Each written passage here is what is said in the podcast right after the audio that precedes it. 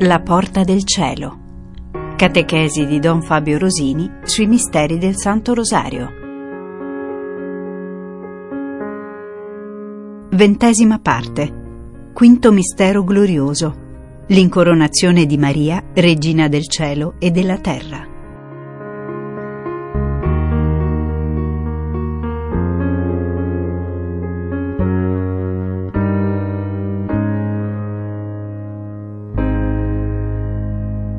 Un caro saluto amici in ascolto da Monia Parente. Si conclude oggi il ciclo di catechesi che Don Fabio Rosini ha dedicato ai misteri del Santo Rosario. A tutti voi, buon ascolto. Nella puntata di oggi terminiamo il nostro viaggio nei misteri del Rosario con il quinto mistero glorioso, l'incoronazione di Maria, regina del cielo e della terra. Un po' come nella Basilica di Santa Maria Maggiore, noi troviamo i mosaici che percorrono le due navate fino a portare al mosaico nell'abside dove si vede Gesù che incorona Maria con delle caratteristiche tutte peculiari che sono le caratteristiche dell'umanità. In Maria l'umanità è coronata regina, in Maria la carne umana assume la piena dignità e la vita dell'uomo viene portata al sublime, alla pienezza, all'eternità, ecco, noi terminiamo tutto questo nostro viaggio un po' pensando che tutto quello che abbiamo visto nei 19 precedenti misteri contemplati ci porta a contemplare l'esito. L'esito è appunto una coronazione, eh, diciamo nella nostra lingua italiana. Giovanni Paolo II dice nella lettera eh, sul rosario della Beata Vergine Maria, coronata infine di gloria, come appare nell'ultimo mistero glorioso, ella rifulge quale regina degli angeli e dei santi, anticipazione e vertice della condizione escatologica della Chiesa. Appunto, è la condizione della Chiesa quella che contempliamo in Maria. Ancora una volta dobbiamo ricordare che noi non contempliamo Maria per Maria e basta, anche se questo ci basterebbe. Eh, tanta bellezza, tanta gioia c'è nel fare ciò, ma ancor di più per guardare alla Chiesa, all'umanità, a noi non in maniera autoreferenziale, ma in maniera salvifica per capire come, come, come, ci si salva, qual è la strada della salvezza. E qui appare l'esito, e l'esito è una incoronazione. Che bisogno c'è di sottolineare questa cosa? Dobbiamo dire che gli studi dicono che l'antica tradizione di questo mistero eh, riconduceva alla contemplazione della vita eterna, l'intera definizione era l'incoronazione di Maria, regina degli angeli e dei santi, la gloria della Santissima Trinità e la vita eterna, cioè noi andiamo a contemplare l'esito di tutto, la chiamata che è la vita eterna, che è la contemplazione della gloria di Dio, che è la comunione con Dio, che è la piena unione con Lui. Dio ci chiama all'esistenza in vista di questa meta. Tutto ciò che è incompatibile con questa meta, noi dovremmo iniziare a sospettare che sia compatibile con noi, perché noi siamo destinati a questa meta. Ma perché il simbolo che viene usato, il linguaggio è quello della incoronazione, appunto, una corona? Beh, questo compare innanzitutto nel fatto che Cristo ha voluto incarnarsi secondo una tradizione messianica che lo indicava come re e lui nel momento più importante della sua missione, che è la croce, è in crocifisso in quanto re e porta una strana corona, ma comunque corona è una corona di spine. Infatti questo mondo non può dare altro che la corona del rifiuto a chi non è un re secondo questo mondo. Ma se lui non è un re secondo questo mondo, la corona che ci dà non è secondo questo mondo. La corona che dà a Maria è quella della gloria, certamente, ma la corona dei cristiani, che mh, parla di quella gloria verso cui siamo chiamati e che vediamo appunto compiuta in Maria, è una corona un po' diversa noi abbiamo altri vessilli, altri segni di gloria, perché sono diverse le glorie. La gloria di questo mondo è una gloria fittizia, passeggera, che non resiste, non sopravvive alla morte e non sopravvive alle mode, alle evoluzioni storiche, Uh, un re che viene dimenticato in un minuto, un potente che viene scordato in un attimo e viene umiliato in un secondo. Le potenze di questo mondo sono tutte solo di un attimo, solo di un momento. È molto interessante notare che nel Vangelo di Luca, quando al capitolo quarto si parla del momento in cui il eh, demonio tenta Gesù, gli mostra in un istante tutti i regni della terra, tutte le potenze della terra. Quella espressione in un istante non fa tanto riferimento al fatto che glieli fa vedere tutti in un momento, ma tutti i regni della terra che sono di un istante, solamente per un istante ti posso far vedere, per un secondo, per un attimo la gloria, perché fra due minuti la perdi. Quanta gente crede che i posti e i troni e le cattedre che raggiungiamo su questa terra abbiano una qualche consistenza, anche nella Chiesa. Tutto ciò che raggiungiamo, forse di autorevole, di onorato e riconosciuto, è niente, è una virgola di fronte a ben altra corona che il Signore ha da darci. Dice San Paolo che noi non corriamo per una corona corruttibile, ma incorruttibile, perché c'è un premio che nessuno ci può togliere. Ecco, contemplare questo premio è eh, ciò che facciamo in questo mistero. Noi in questo momento, eh, mentre preghiamo questa decina del rosario, ci interroghiamo sull'esito della nostra vita, su dove andiamo a finire, dove ci sta portando la vita, che cosa stiamo facendo, in che direzione andiamo. Non è da sottovalutare il motto uh, di, di San Filippo Neri, il suo proclamare il paradiso, preferire il paradiso, il suo rifiutare gli onori anche ecclesiastici in nome del paradiso, non perché ci sia per forza incompatibilità fra eh, quel che è una carica ecclesiastica e il paradiso, ma perché c'è tanto il rischio di illudersi, di credere che qualcosa che qui è solamente ministero, è solamente per un momento, per il servizio, sia qualcosa di definitivo. C'è di molto meglio, c'è di più, c'è qualcosa di più grande, c'è una corona incorruttibile, un regno eterno verso cui camminiamo, una mm, gloria autentica che è quella che contempliamo in questo mistero.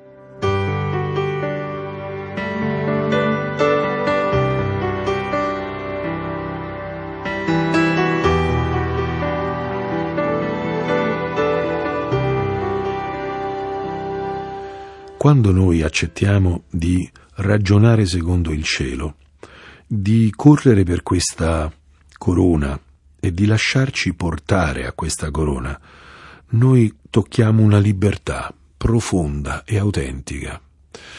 Noi dobbiamo lasciarci istruire, lasciarci resettare, lasciarci liberare da questa meta fondamentale. Ogni atto umano è un atto intenzionale, ogni atto umano è finalizzato non c'è niente che noi facciamo se non per andare a finire da qualche parte. Molto spesso queste mete, questi fini, sono inconsapevoli, sono così vissuti, ci, vivono i nostri fini eh, e questo non è buono. Noi dobbiamo essere ben consapevoli della meta, di ciò verso cui stiamo muovendoci ed è uno dei principi fondamentali del discernimento del nostro movimento interiore chiederci sempre dove ci porti una mozione interiore, un pensiero, un'intuizione, quel che sia.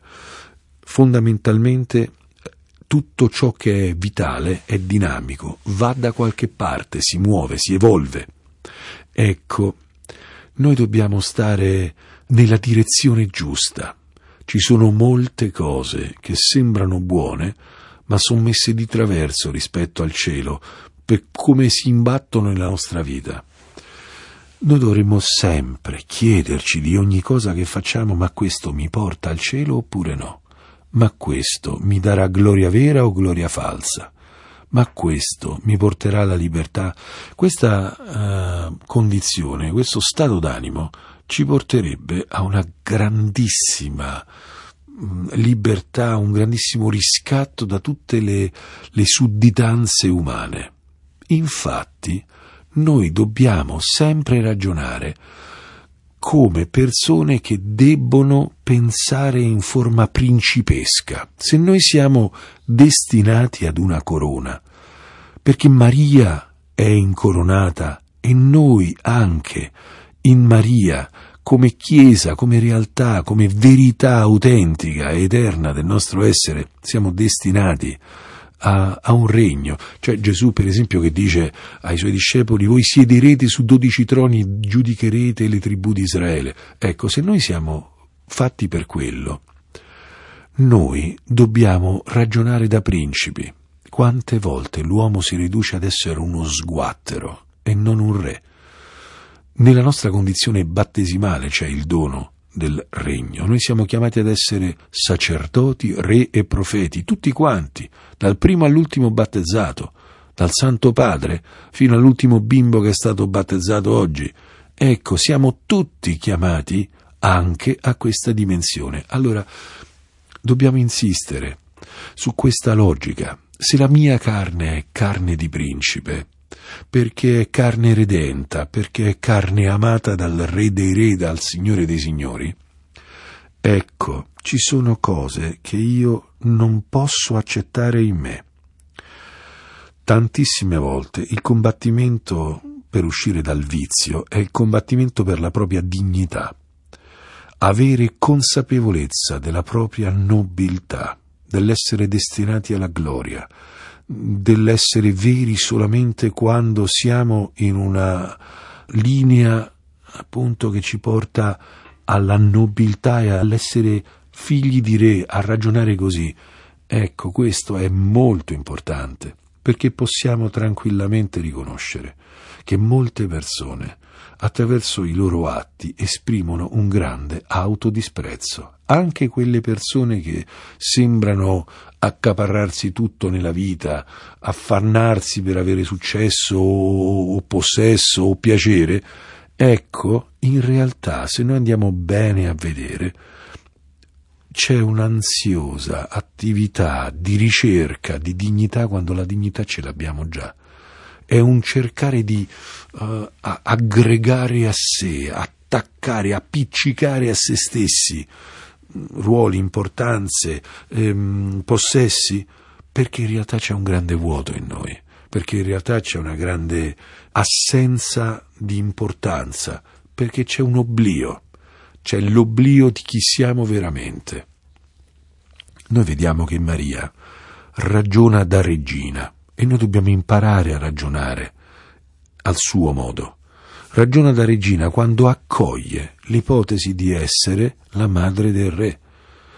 Questa ipotesi la dobbiamo accogliere pure noi. Accogliere l'ipotesi che con noi Dio voglia fare qualcosa di veramente grande. Ogni uomo che si rassegna al peccato si rassegna a un aspetto brutto di sé. Ogni uomo che non ama si rassegna a non amare accetta l'ipotesi che quella sia la sua verità.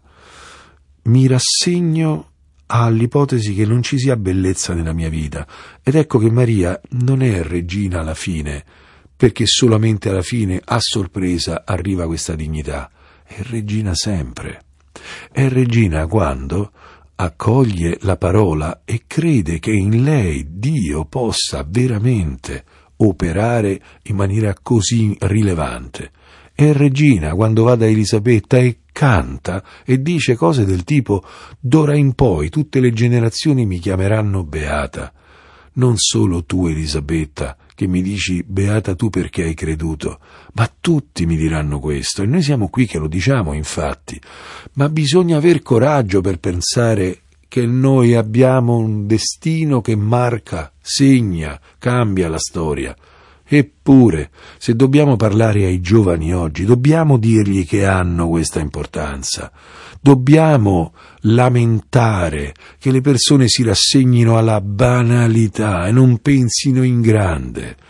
Tante volte prende una strada sbagliata, un impulso però molto buono, quello di volere un po' cambiare il mondo, salvarlo, redimerlo, aiutarlo. Questo impulso che nei giovani è bellissimo, per cui si pensa di fare qualcosa di importante e di grande. Oggi molto spesso si è spento, ottusi da tanta mm, virtualità e da tanto guardonismo, da tanto stare a guardare il mondo, quello che fanno gli altri, le cose degli altri, non curare la propria identità, tanti giovani non hanno il coraggio di pensare a se stessi come a una cosa grande e bella. Invece è tanto bello vedere giovani che si lanciano, si buttano, pensano un po' come principi, possono anche andare in direzioni sbagliate, non c'è ombra di dubbio, ma questo impulso è sano. Pensare alle cose nobili, pensare di fare qualcosa di grande è sano, è buono. Maria pensa di essere uno snodo definitivo della storia, un po' è vero di tutti noi non possiamo rassegnarci a pensare a noi stessi come una cosa qualsiasi. Noi siamo tutti imprescindibili, se no Dio non ci avrebbe chiamato alla vita e siamo destinati tutti a una corona di gloria. E Maria mm, ragiona da regina quando non si lascia condizionare da un contesto di rifiuto e genera il suo bimbo, il bimbo che è il figlio di Dio, senza perdere una virgola della sua dignità, restando regina, e dei sapienti eh, lontani verranno e si inchineranno a lei e al bambino, vedranno il bambino con la sua madre dopo un lungo viaggio, e il cielo canterà e lei avrà una gloria che non è quella di questo mondo, saranno questi pastori che verranno da lei e gli diranno del cielo che canta, e lei è regina nella profezia di Simeone, quando lei presenta il bimbo al Tempio e lì riceve una amara profezia che però parla della gloria di questo bimbo. Lei è collegata al segno di contraddizione che è questo bimbo che sarà la luce per tutti i popoli e gloria del suo popolo Israele. Essere madre di questo bimbo vuol dire accogliere tutto ciò che è implicato da questo. Ed ecco che lei deve imparare anche nel momento in cui a 12 anni questo bambino mostrerà una consapevolezza molto più alta di sé, eh, deve imparare che questo è un ruolo che ha uno spazio, una dimensione. Lei perderà questo bimbo e lo ritroverà dopo tre giorni, molto più grande, a trent'anni, quando nella sua missione vedrà compiuto questo evento profetico che gli succede nel momento della presentazione al Tempio. Ma comunque, sempre, tutto ciò è collegato a qualcosa di immenso. Questa gloria è la gloria del Padre, non è appunto la gloria di questo mondo. Ecco, noi sappiamo che in questo momento della preghiera di questa decina del rosario dobbiamo chiedere questa mentalità da principi, questa mentalità che è per la corona vera, quella che è nel cielo.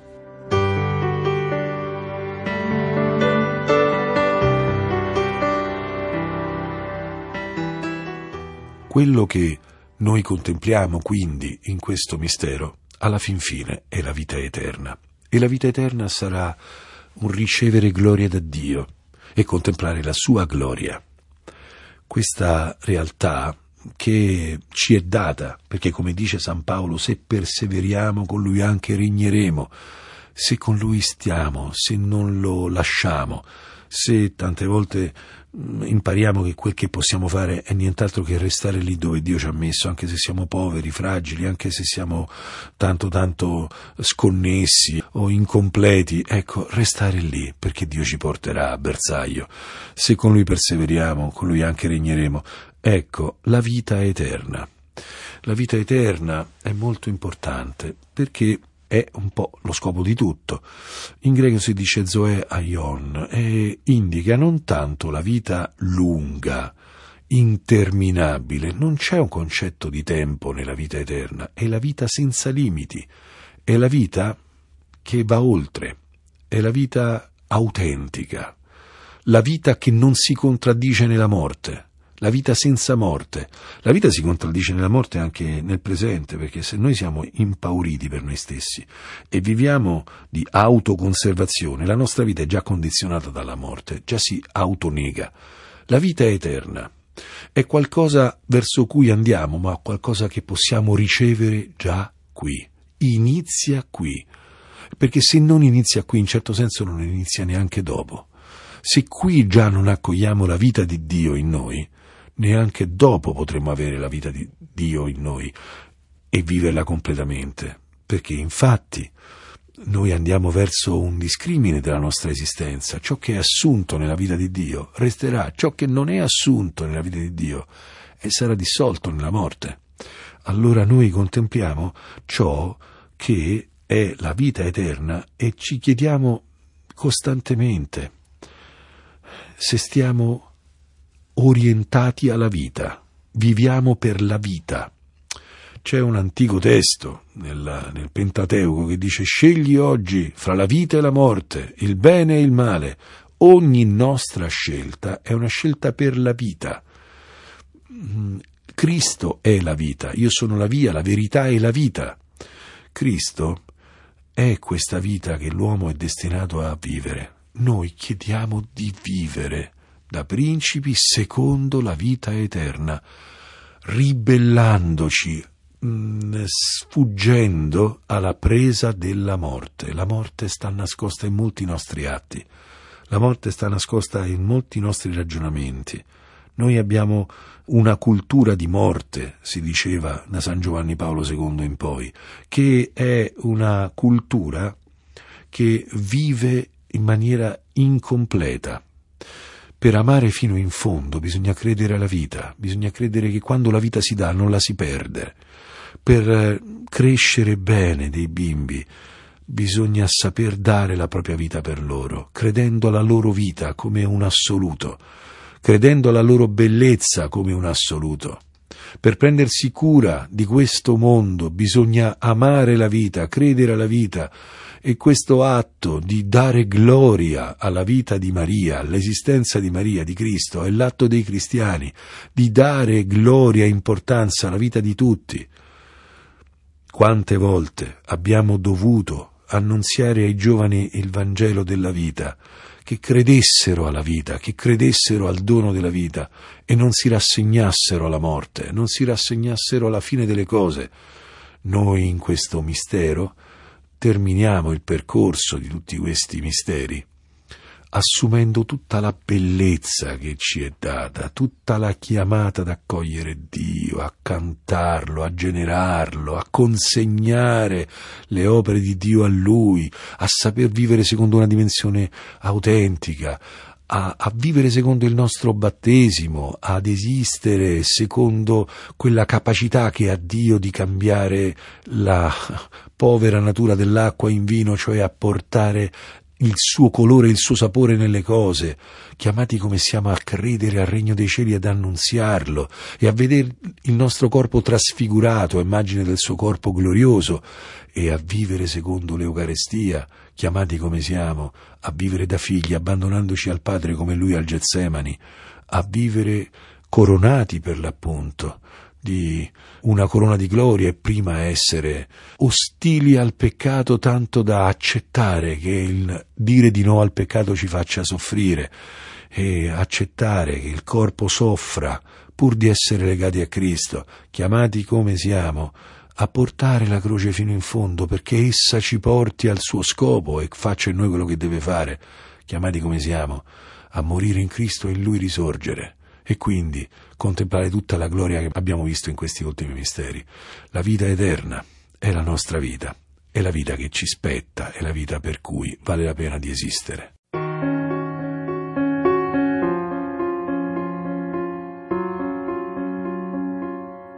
La porta del cielo.